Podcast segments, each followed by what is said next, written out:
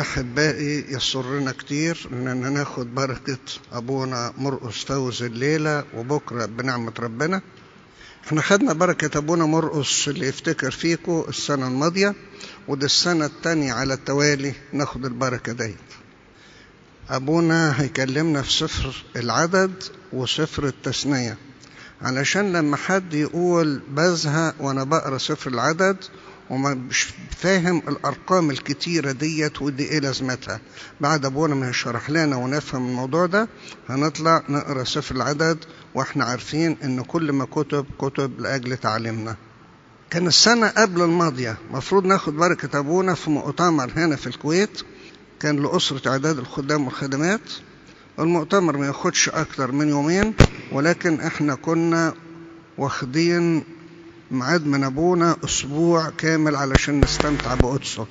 إحنا بنقول الليلة لأبونا إحنا صعيدة يا أبونا وما نسيبش حقنا، وهناخد الأسبوع بتاعنا بعد ما بصلواتك تفتح الكنيسة على مصراعيها زي زمان بركة العذراء وبركة صلوات قدسك. باسم سيدنا وباسم الآباء بنشكر أبونا كتير، وهنسمع ونتعلم سفري العدد والتثنية. تفضل قدسك. حللني يا أبي. من فمك الطاهر.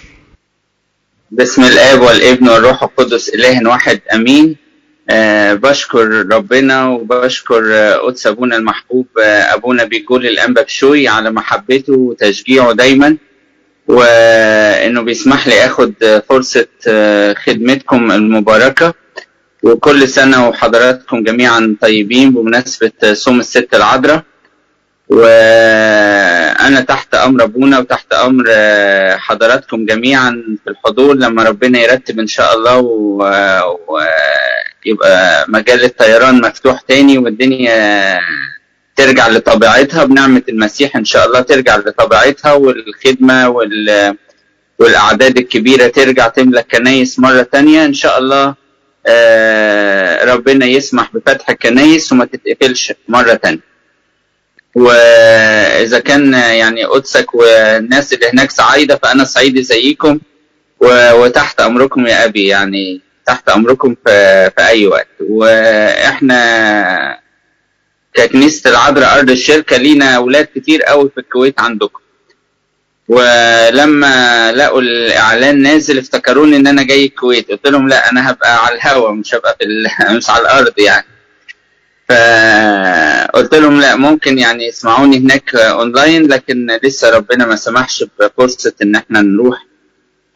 فلينا اولادنا من ارض الشركه كتير هناك، ربنا يبارك فيهم ويسندهم في اعمالهم وخدمتهم ان شاء الله.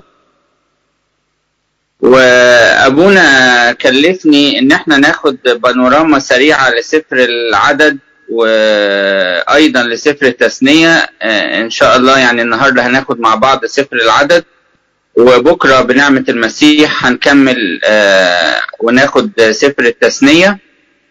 واسفار العدد والتثنية هي ضمن مجموعة كده، مجموعة كتب مكونة من 5 كتب موجودة على رف واحد في مكتبة الكتاب المقدس. يعني احنا لو اعتبرنا ان الكتاب المقدس هو مكتبة كتب، والكتب بتاعته مرصوصة على مجموعة من الرفوف في مكتبة عظيمة، حتى بنسميه المكتبة العظيمة، لان الكتاب المقدس هو مكتبة كتب وليس كتابا مفردا كده.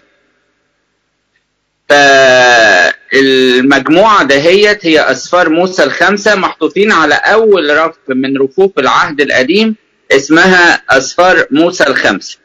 الرف اللي تحتيها في مجموعة الأسفار التاريخية، ودي عبارة عن 12 كتاب. وبعد كده هو مجموعة أسفار الحكمة أو الأسفار الشعرية، دول 5 كتب. وبعد كده مجموعة أسفار الأنبياء الكبار 5 كتب. وبعد كده هو الرف الخاص بالأنبياء الصغار، ودول 12 كتاب.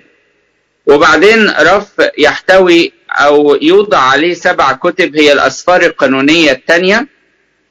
فإحنا بنقول إن العهد القديم مكون من 6 رفوف، 5 موسى، 12 أسفار تاريخية، 5 أنبياء، 5 أسفار شعرية، 5 أنبياء كبار، 12 أنبياء صغار، وسبعة أسفار قانونية تانية.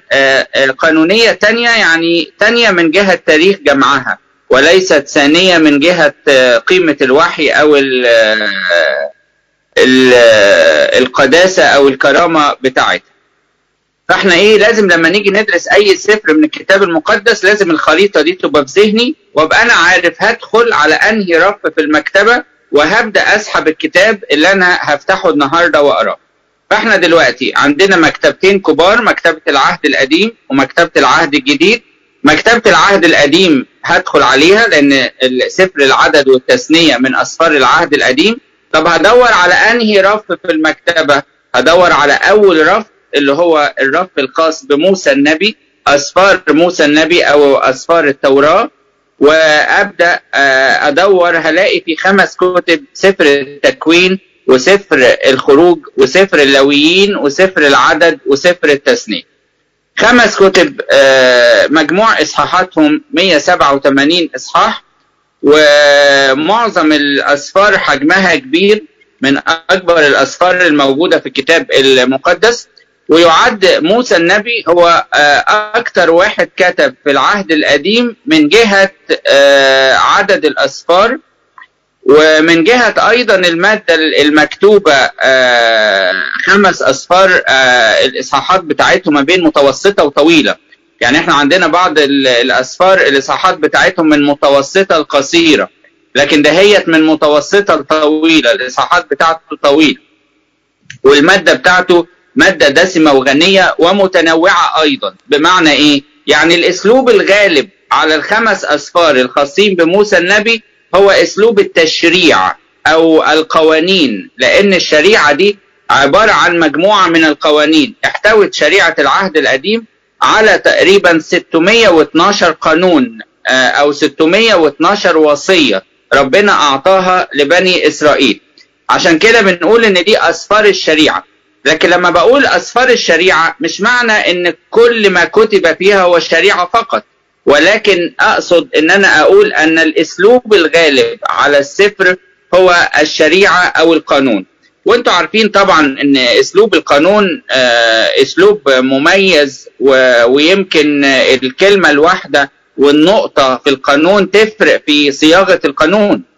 فده الاسلوب التشريعي في الكتابه، ويمكن اللي متميز فيه قوي في الكتاب المقدس هو موسى النبي، لانه تلقى هذه الشريعه من الله مباشره على جبل سيناء.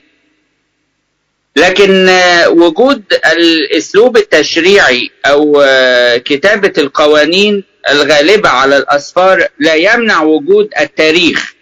هنلاقي ان بتحتوي الاسفار ال5 على تاريخ ممتد يبدأ من أول خلقة العالم وينتهي بموت موسى النبي. فنلاقي سفر التكوين سفر تاريخي بالدرجة الأولى، بيبدأ يتكلم عن خلقة العالم مرورا بأحداث السقوط وبعد كده الطوفان وبرج بابل، وبعدين يدخل على حياة الآباء إبراهيم وإسحاق ويعقوب، وينتهي بنزول الأسباط إلى مصر. سفر الخروج بيكمل القصة وراه، وياخد من أرض مصر ويتكلم عن أيام العبودية وقصة الضربات العشر وأحداث الخروج من أرض مصر ورحلة البرية حتى الوصول إلى جبل سيناء.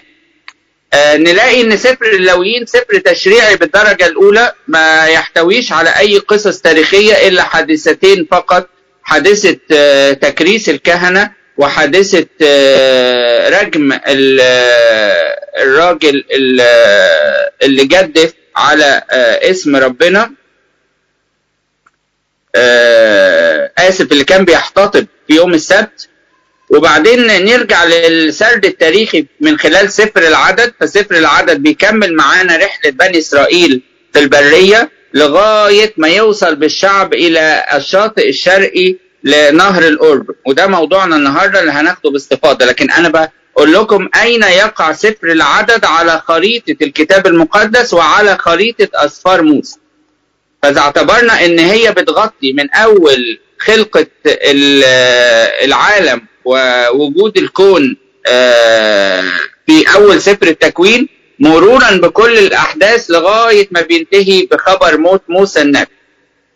فهنا سفر العدد بيستلم الرحلة من عند جبل سيناء ويكمل معانا لغاية الشاطئ الشرقي لنهر الأورب. نيجي بعد كده لسفر التثنية اللي هيكون إن شاء الله موضوعنا بكرة. هو عبارة عن إعادة مرة أخرى للشريعة، تثنية يعني بيتني الكلام، بيتني الكلام يعني يعيده تاني، فهنا التثنية هي إعادة للشريعة فبيغلب عليه الأسلوب التشريعي. نرجع لنفس الفكرة بتاعة سفر اللويين وأجزاء من سفر الخروج، ولكن في أجزاء تاريخية في الآخر. هنتكلم برضه عن الأجزاء التاريخية اللي في سفر التثنية، ويختم سفر التثنية بخبر موت موسى النبي. دي بانوراما سريعة كده لأسفار موسى علشان أعرف أنا النهاردة هاخد إيه معاكم. هناخد مع بعض سفر العدد، وده السفر الرابع من أسفار الكتاب المقدس، وأيضا رابع أسفار موسى النبي المسماة التوراة. وكلمة توراة هي كلمة عبرية تعني تعليم أو إرشاد، لأن ربنا لما أعطاهم هذه الوصايا كان الهدف ليس التثقل بهذه الوصايا، ولكن من أجل توجيههم وإرشادهم في حياتهم وعلاقتهم مع ربنا. سفر العدد هو سفر يجمع ما بين التاريخ والتشريع، بيشمل جزء تشريعي زي ما هنشوف بعد شوية، مش كله بيتسم بالاسلوب بالسرد التاريخي، ولكن يجمع ما بين الامرين. بيسمى سفر العدد بكتاب الرحلات، والعبارة دي أوردها موسى النبي في الإصحاح 33، يقول كتاب رحلات بني إسرائيل. لو طلعنا الإصحاح 33 ده من الإصحاحات المميزة، يقول هذه رحلات بني إسرائيل الذين خرجوا من أرض مصر. وبعدين في آية 2 يقول وكتب موسى مخارجهم برحلاتهم وهذه رحلاتهم بمخارجهم، يعني ده كتاب رحلاتهم، لأن ده اللي بيشمل رحلة بني إسرائيل من أول جبل سيناء، ودي مع نهاية العام الأول في رحلة البرية وحتى الشهور الأخيرة من العام رقم 40، عشان كده بيأرخ لمعظم الرحلة. يسمى أيضا سفر التذمرات أو سفر التمرد، لأن بيحتوي على تذمرات بني إسرائيل الكثير على الله طول رحلة البرية،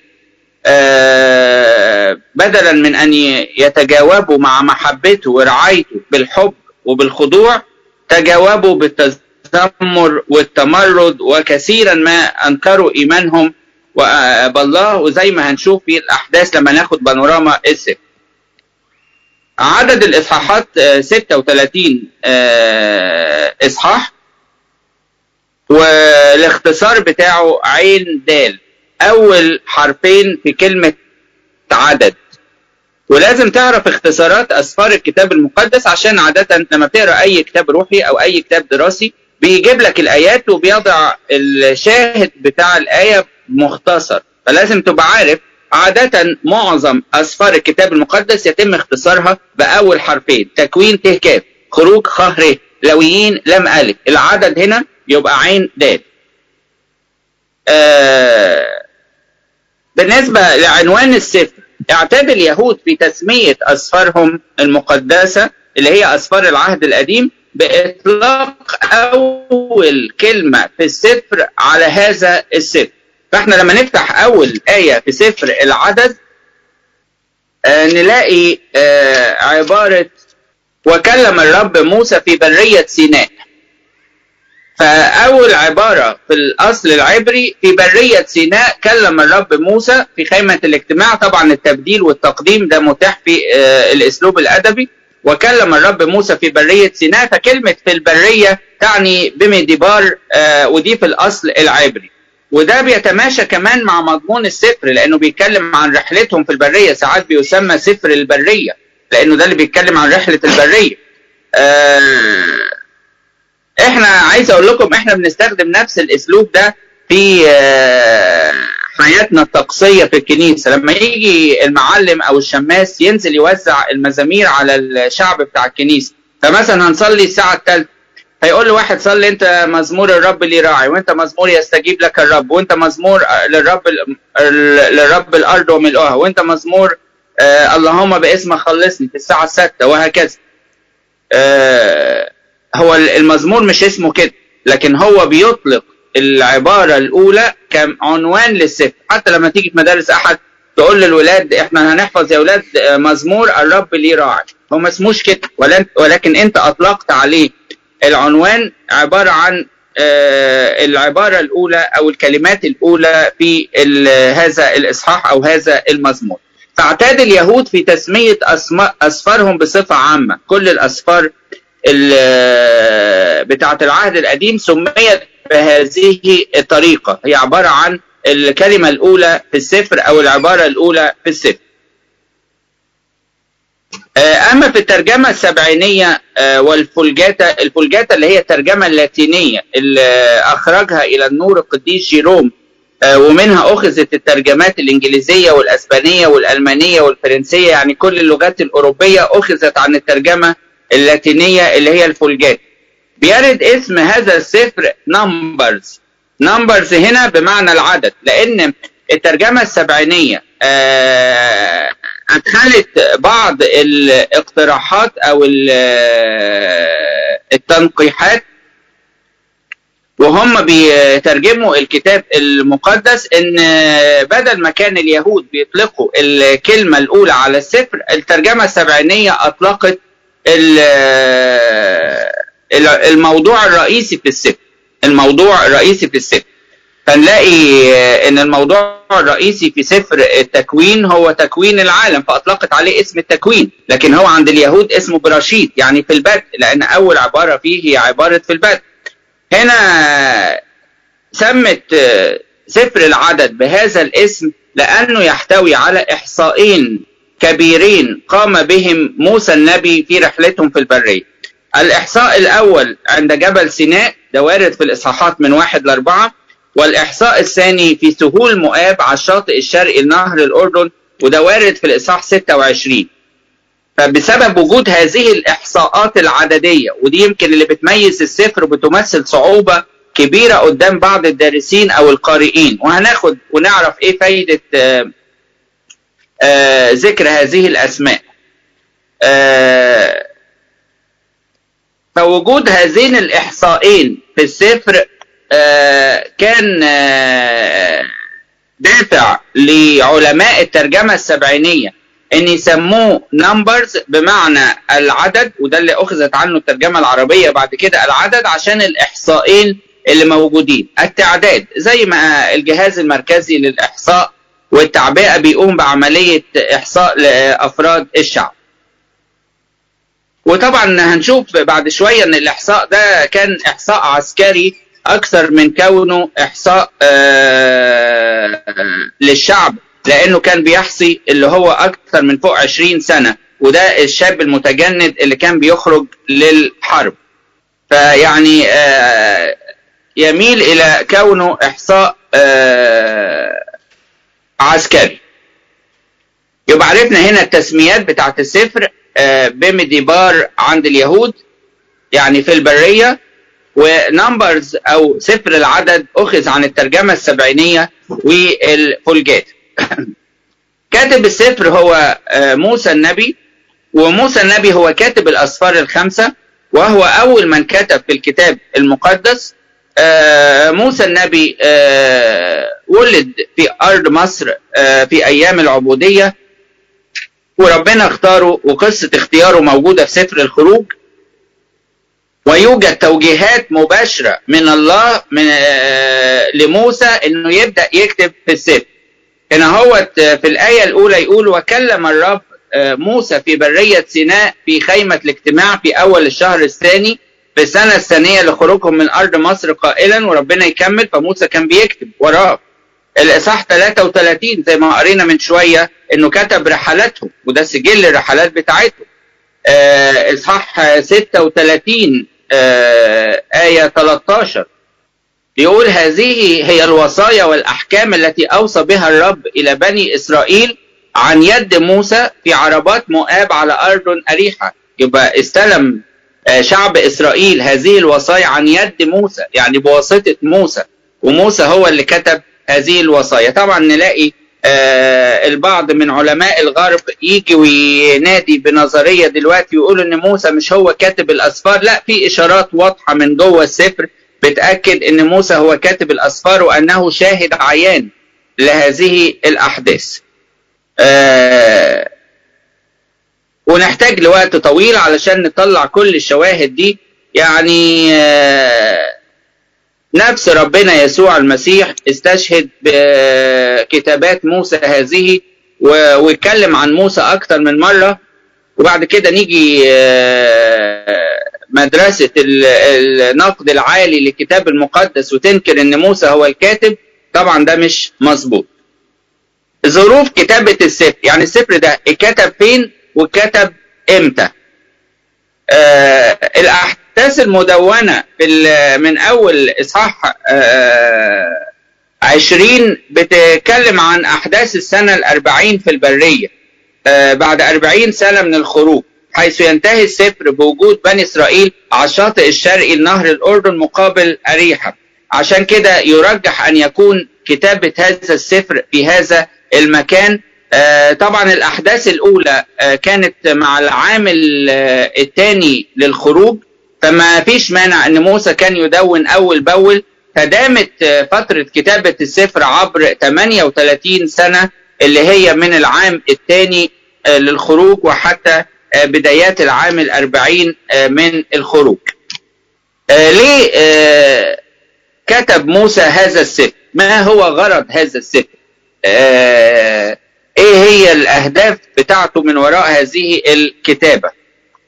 اولا عشان يخبرنا عن رحلات بني اسرائيل في البرية، بيسجل ويدون هذه الرحلة الخالدة التي امتدت لمدة 40 سنة. طبعا العام الاول موجود في سفر الخروج، نهاية سفر الخروج، والشهور الأخيرة موجودة في سفر التثنية. الفترة اللي في النص بقى ما بين بداية العام الثاني وحتى قرب انتهاء 40 سنة، يعني تقريبا مدة ما بين 38 ل 39 سنة، الفترة دي هي اللي بيؤرخ لها سفر العدد.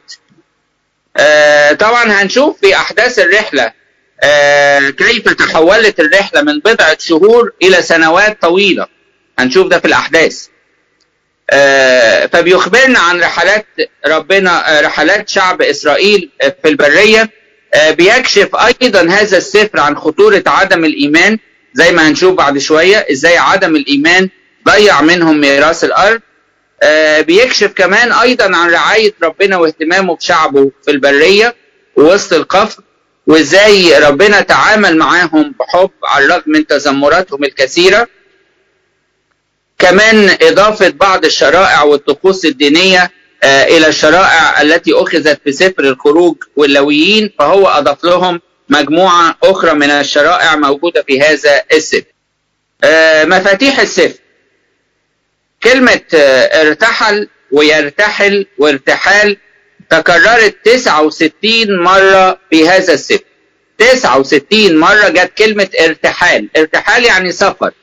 ليه؟ لأنه هو سفر السفر في البرية، سفر الغربة في البرية.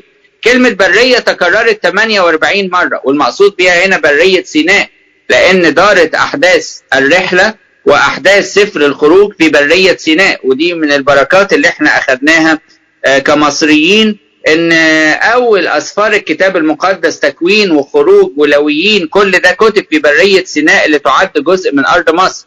والأحداث بتاعت كمان سفر العدد دارت في أرض مصر، والأجزاء الأولى كتبت في برية سيناء.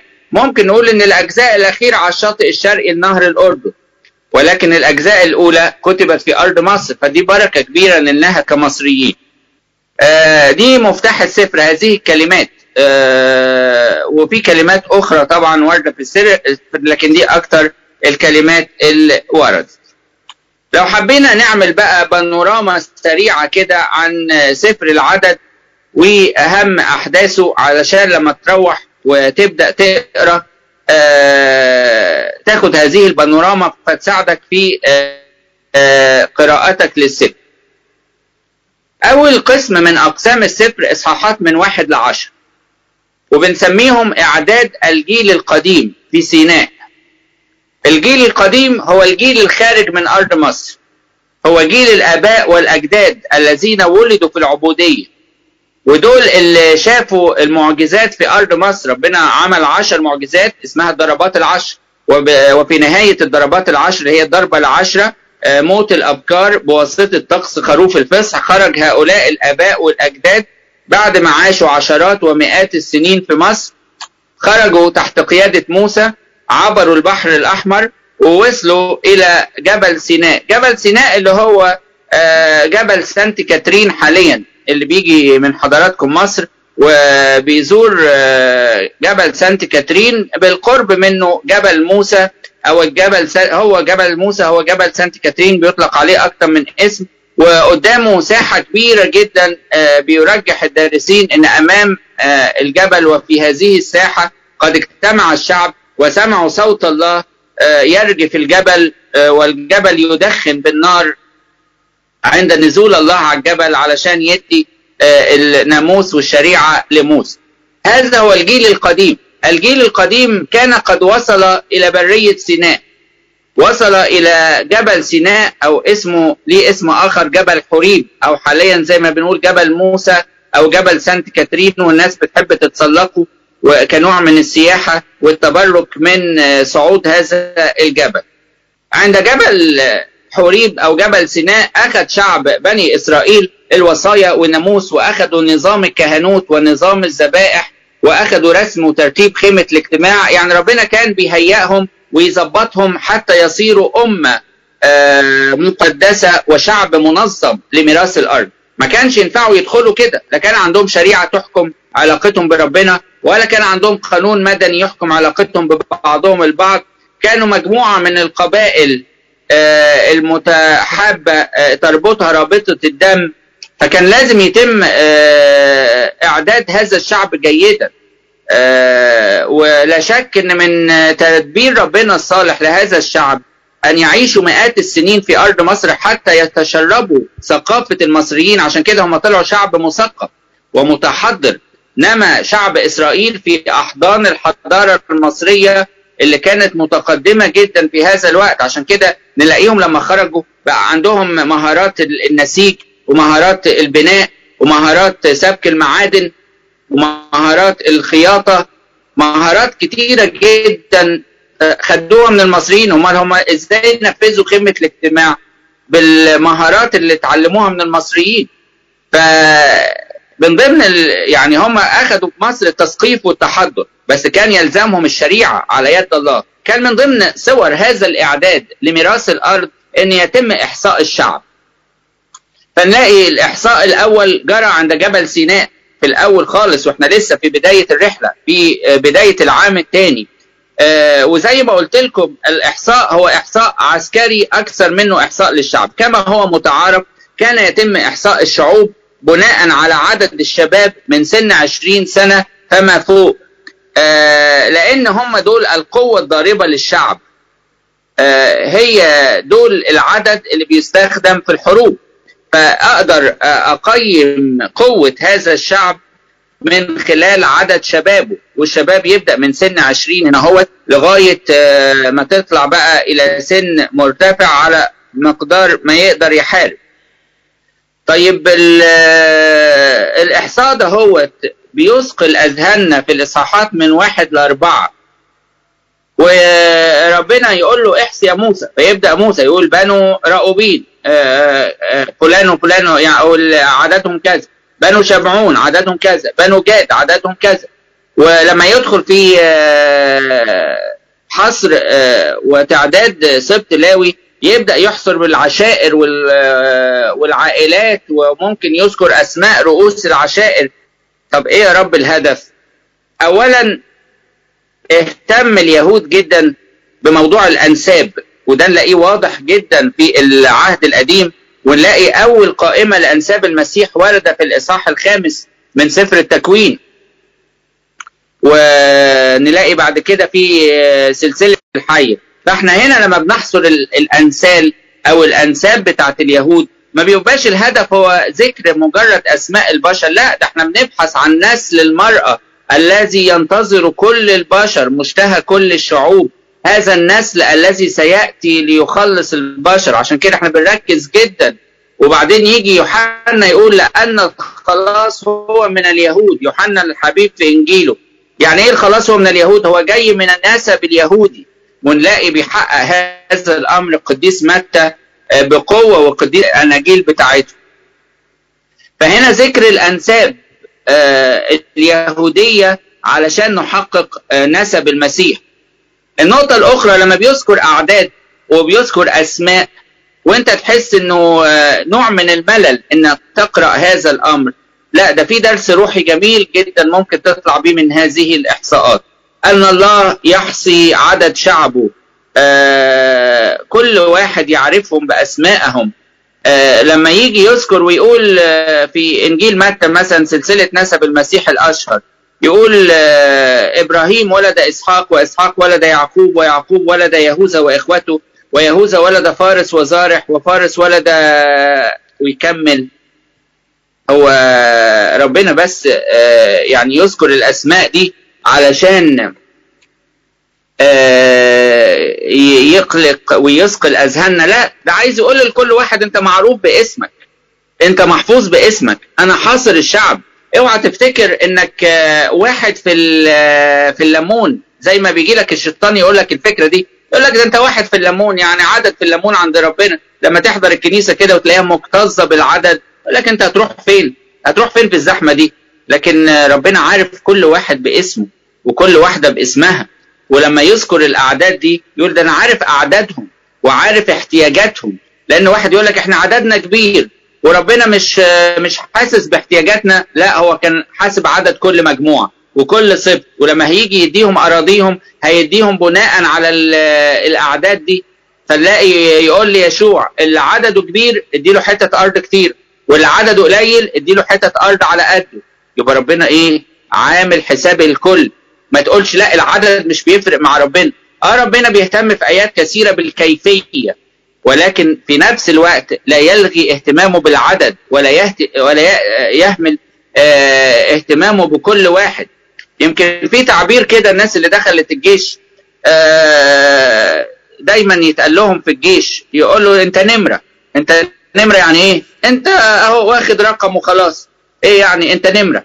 لكن احنا عند ربنا مش نمرة، احنا عند ربنا كل واحد ليه ثقله وكل واحد له حب كامل من الله.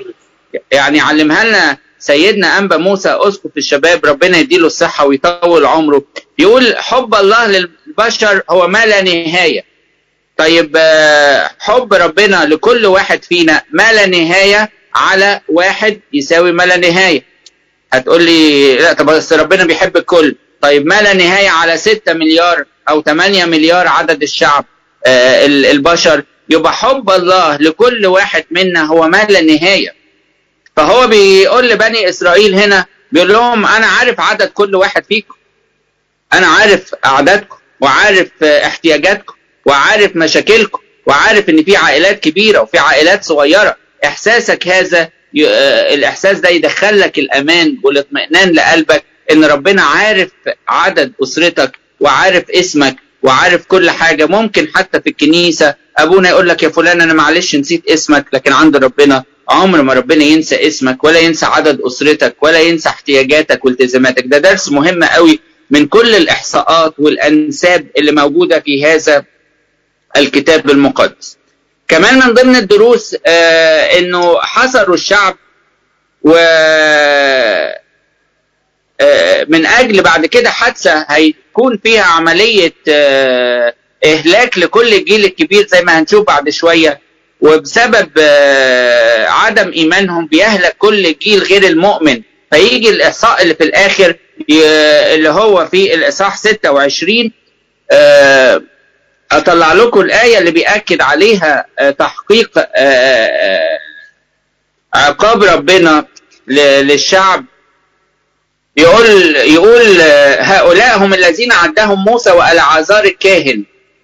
هو في الأول العدد قام بموسى وهارون لأن هارون كان عايش.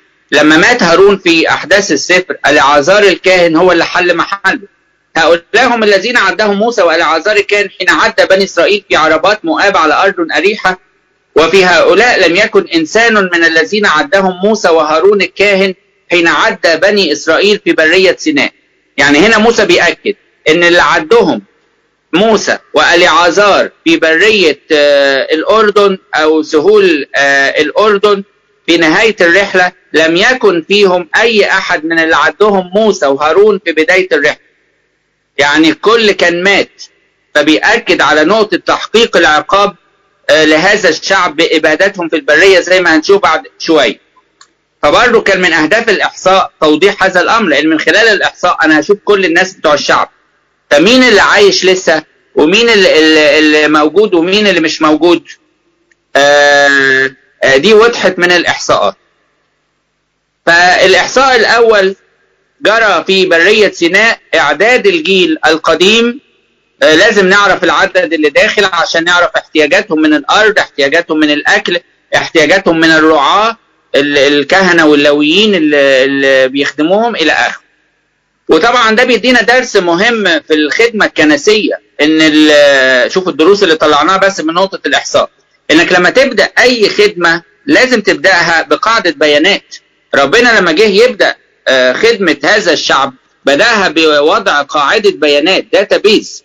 وما ينفعش تبدأ تخدم مجموعة معينة من غير ما تعرف بياناتهم، من غير ما تعرف إحصائهم، من غير ما تعرف إمكانياتهم ونقائصهم ومشاكلهم. طب أمال إزاي أنا هوفر لهم خدمة؟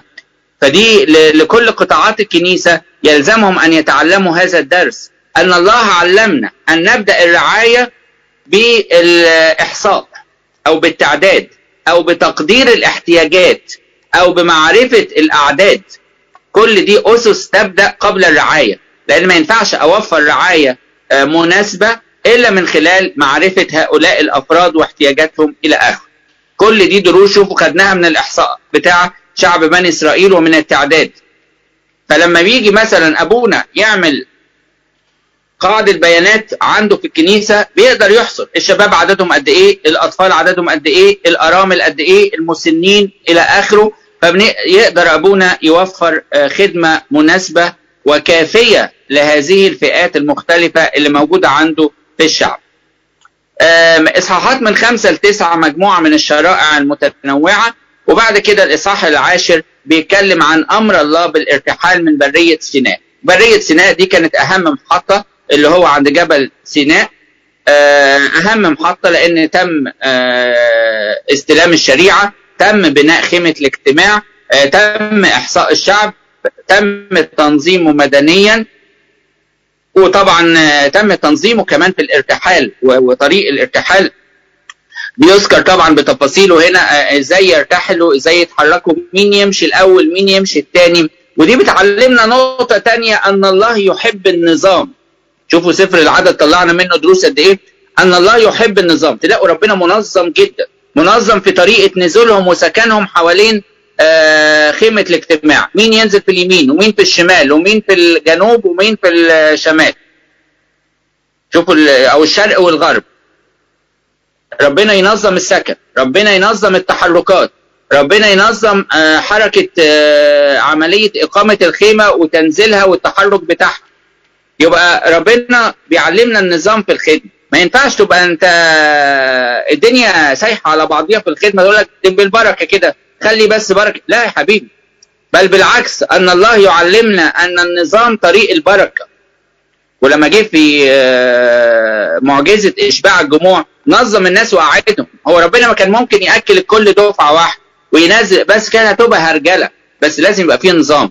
فهنا بيعلمنا ربنا من سفر العدد التنظيم، تنظيم السكن، تنظيم القطاعات بتاعة الشعب. ربنا بيحب النظام، حتى ان الخدمة المنظمة تفرح قلب الله، وايضا يعني يبقى شكلها جميل قدام الشعب. انا فاكر الكلمة دي اتعلمتها من احد الشمامسة الكبار، كنت صغير في ابتدائي، وبعدين نازلين دورة من دورات الكنيسة، اظن دورة ال50 لما بننزل بصورة القيامة وكده. وبعدين الشمامسة بقى واقفين في الطابور بتاع الصلبان، وواحد طويل واحد قصير، واحد طويل واحد، ولخبطه كده في المنظر. فراح قعد نظمهم، قال لهم الخدمه المنظمه شكلها جميل. فراح منظم الشمامسه بالطول، الطويل قدام وبعد كده القصير والصغير ورا، بطريقه منظمه طلع الطابور بتاع الزفه بتاع ايقونه القيامه شكله جميل قوي. ربنا بيحب النظام وبيعلمنا انه لما جه يعمل خدمه عملها بطريقه منظمه، لازم تقعد وتخطط لخدمتك وتنظمها وترتبها، حتى على مستوى بيتك لازم تبقى الدنيا منظمه. يعني النظام مفتاح مهم جدا بيقدمه لنا سفر العدد في دراستنا ليه. بعد كده اصحاحات من 11 ل 25 تحت عنوان فشل الجيل القديم. ما معنى فشل الجيل القديم؟ الجيل الخارج من ارض مصر هو الجيل القديم.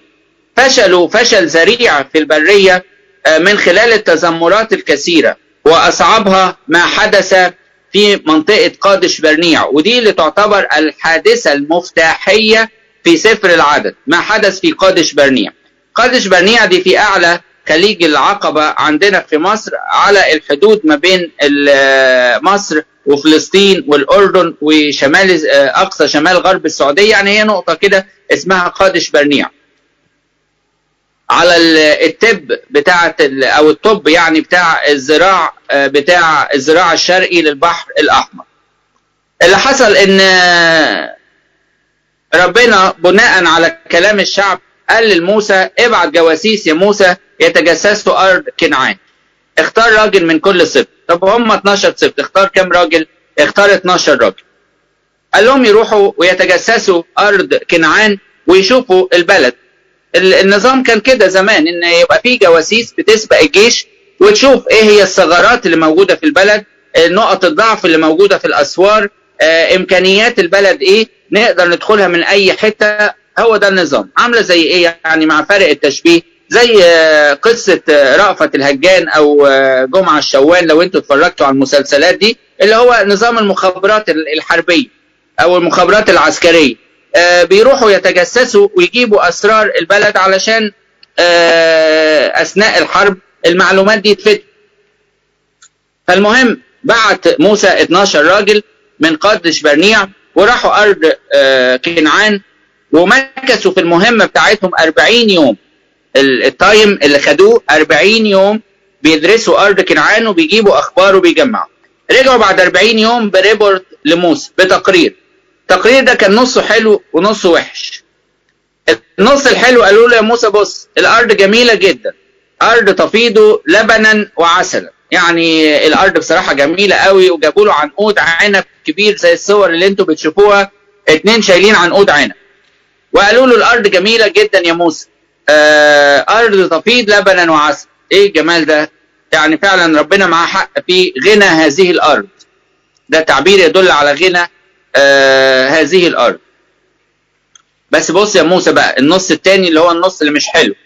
الناس السكان اللي هناك طوال وعراض، واحنا مش قد الناس دول.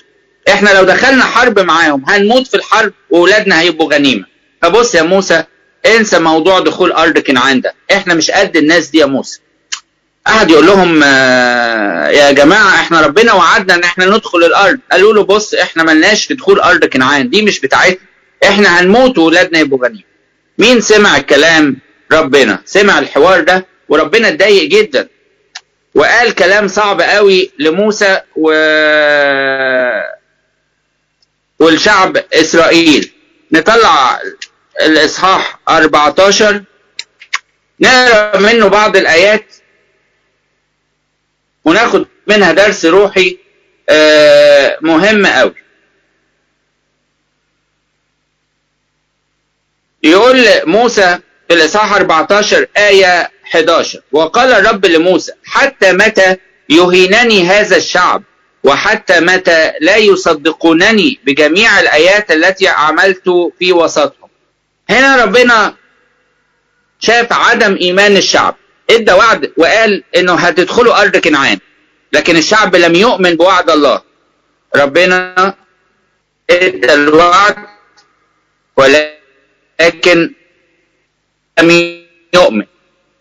ربنا بقى يقول لموسى: حتى متى يهينني هذا الشعب، وحتى متى لا يصدقونني بجميع الآيات التي عملت في وسطهم.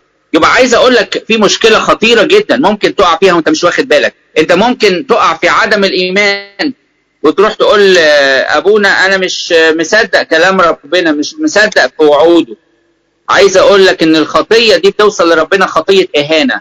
ياه، تخيل كده انك لما تقرا ايه او تسمع وعد ربنا بيوعدك بيه وانت مش مصدقه، ان عدم تصديقك لهذا الوعد هو اهانه لله الذي لا يستطيع ان يقيم كلامه. تخيل، دي نظره ربنا للموضوع مش احنا اللي قلناها. يقول له حتى متى يهينني هذا؟ لغايه امتى مش مصدقني؟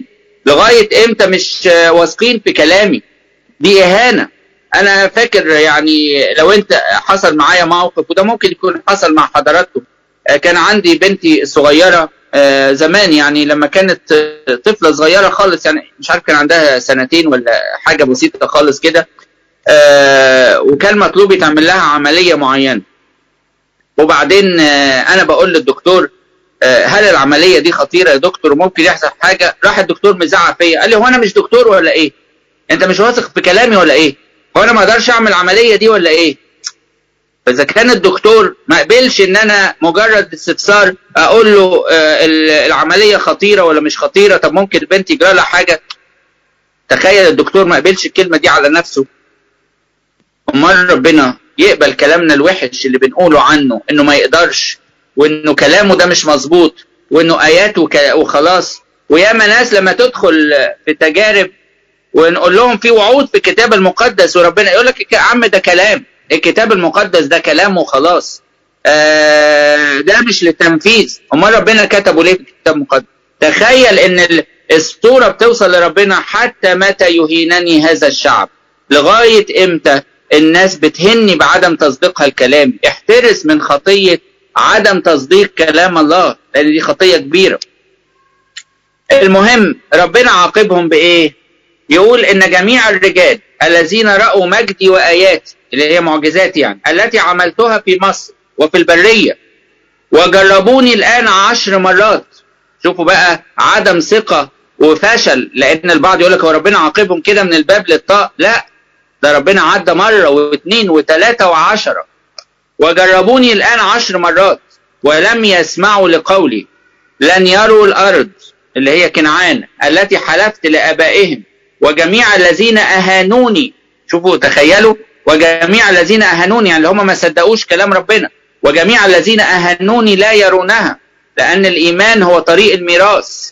فأنت ما فيش إيمان مش هتعرف تورث، بدون إيمان لا يمكن إرضائه. انت ما عندكش ايمان بالسماء وما عندكش ايمان بالابديه، مش هتدخلها. في هذا القفر اللي هو الصحراء تسقط جثثكم، جميع المعدودين منكم حسب عددكم، من ابن 20 سنة فصاعدا، يعني فما فوق، يعني كل اللي تم عددهم، كل اللي تم احصائهم من سن 20 فما فوق، كل دول تسقط جثثكم، يعني هيموتوا. الذين تذمروا علي لن تدخلوا الارض التي رفعت يدي لاسكننكم فيها، ما عدا كالب ابن يفنة ويشوع ابن نون. في 2 بس من العدد الكبير اللي تم احصائه، هم بس اللي هيدخلوا.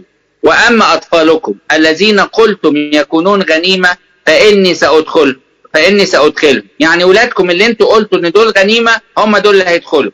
فيعرفون الارض التي احتقرتموها، فجثثكم انتم تسقط في هذا القفر،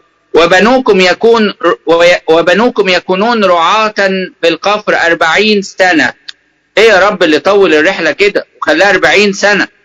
ويحملون فجوركم، يعني خطيتكم، حتى تفنى جثثكم في القفر، كعدد الأيام التي تجسستم فيها الأرض 40 يوما، للسنة يوم، تحملون ذنوبكم 40 سنة فتعرفون ابتعادي.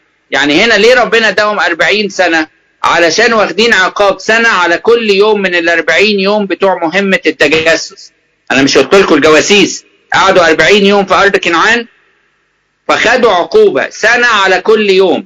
ومن هنا خرجت إن رحلة البرية بقت مدتها 40 سنة. يبقى جت منين 40 سنة؟ إن كانت مدة فترة الجواسيس أو مهمة الجواسيس 40 يوم. طبعا حصلت بقى احداث كتيره في البريه طالت رحله البريه من شهور قليله الى سنوات ممتده. حصلت فيها احداث كتيره جدا، منها حدث التذمر على هارون وكهنوته بواسطه داسان وابيرام، وقرح. حادثة التذمر والحية النحاسية التي أنقذت الشعب. أحداث كتيرة قوي. موسى اللي ضرب الصخرة بدل أن يكلمها، وبسبب كده ربنا غضب عليه هو وهارون ومنعهما من دخول الأرض. قصة أيضا بلاق ملك مؤاب وبلعام ابن بعور، إنه بلاق استأجر بلعام علشان يلعن الشعب. يلعن يعني يعمل عليه عمل، يعني يعمل له عمل كده ويوقعه. طبعا الناس أول ما تسمع موضوع الأعمال يقول لك أهو مذكور. عايز أقول لك حاجة بقى، إن سفر العدد بيدينا درس مهم جدا في موضوع الأعمال والسحر وخوف الناس من هذا الأمر. كل ما يجي بالعام يلعن شعب إسرائيل ينطق بالبركة، ده بالعكس، ده في وسط الكلام اللي كان بيقوله نطق بنبوات خطيرة جدا عن تجسد المسيح. النبوات ده هي يعني محفورة في التاريخ، لكن أهم من كده إن ربنا حول اللعنة للبركة. يعني لو في واحد عايز يلعنك، في واحد عايز يفقدك النعمة اللي عليك، مش في ايده، ده بسماح من ربنا. لازم تعرف ان الموضوع في ايد ربنا. نحن لا ننكر يا احبائي عمل الشيطان، ولكن نرفض سلطان الشيطان. في فرق بين الاثنين. يعني واحد يقول لي طب يعني مفيش اعمال، مفيش الشيطان، امال انتوا بتقولوا ليه كل حسد وكل عمل الشيطان في صلاة الشكر؟ لا، في عمل الشيطان ما انكرناش، لكن نرفض سلطان الشيطان. لانك لو انت سلمت بان اللي عايز يعمل فيك حاجه هيعملها، طب ده سلطان الشيطان. امال فين سلطان الله ضابط الكل؟ من يقول كن فيكون والرب لم يأمر. واحد يجي يقول لي ده عاملين لي عمل ولقيت ميه مدلوقه ومش عارف قماشه ملفوفه ومنديل مش عارف ايه وكلام فارغ كتير قوي يتعب الكثيرين. اقول له امال فين ربنا؟ فين ربنا؟ كل حاجه بسماح من ربنا. ده لما جه الشيطان يجرب ايوب قال له استأذن الأول، طلع لربنا وسمح له، قال له تعمل 1 2 3، لأ. وبعد كده قال له ما أنت خدت فلوسه، قال له طب خليني أقرب، قال له صحته لكن نفسه لأ. ده قصة أيوب دي توضح لنا إنه كل حاجة بسماح من ربنا. حتى الشيطان نفسه لا يستطيع أن يحاربك إلا بسماح من ربنا، وعلى قدر طاقتك وعلى قدر احتمالك هو ربنا يسمح بالحرب. طب هتقول لي عايز آية من السفر تثبت كلام قدسك. أقول لك هنا يجي في عدد 23 آية 20 يقول بالعام إني قد أمرت أن أبارك فإنه قد بارك فلا أرده. يعني ربنا أمر بالعام إنه يبارك وتم مباركة إسرائيل، قال ما حدش يقدر يرد البركة دي، وانتوا ولاد ربنا اخدتوا البركة، ما حدش يقدر ينزع منكم هذه البركة. وبعدين يجي في آية بقى 23، احفظوها كده، عدد 23 ماشي، شاهد سهل قوي اهو. عدد 23 يقول ايه؟ انه ليس عيافة على يعقوب ولا عرافة على اسرائيل. دول ولاد ربنا ما حدش يعرف يعمل لهم عمل يا جماعة. شوفوا بالعام بيقول لي ايه البلاق، بيقول له دول ما ينفعش يتعمل لهم عمل. ليس عيافة على يعقوب ولا عرافة على إسرائيل. العيافة والعرافة دي طرق اللي هي بيلجأ فيها الإنسان للشيطان ويبدأ يستخدمها في ضرر غيره، واللي كانوا بيستخدموها المنجمين والسحرة والعرافين، وكان طبعا بالعام ده عراف. فهنا الراجل بيعترف، بيقول له ليس عيافة على يعقوب ولا عرافة على إسرائيل، محدش يقدر يعمل لهم عمل، لأن دول ولاد ربنا ودول مباركين، محدش يقدر ينزع البركة عنهم. شفت بقى إن سفر العدد بيقول لك ما تخافش، أي حد عايز يعمل اللي عايز يعمله، كله بسماح من ربنا. واخد بالك؟ في الوقت يقال عن يعقوب وعن إسرائيل ما فعل الله. عايز يا عم تشوف هم هيحصل معاهم إيه؟ ما فعل الله. لكن ليس عيافة ولا عرافة على إسرائيل. احفظوا الشاهد، عدد 33 من إصحاح عدد 23 آية 23، رقمين شبه بعض، 23 ماشي. دي قصة بلاق ملك مؤاب الذي استأجر بالعام. بعد كده إصحاحات من 26 ل 36 القسم الأخير في السفر، وهو إعداد الجيل الجديد في سهول مؤاب بعد ما مات كل الجيل الكبير. كل الناس اللي من 20 سنه فما فوق كل ده مات في البريه.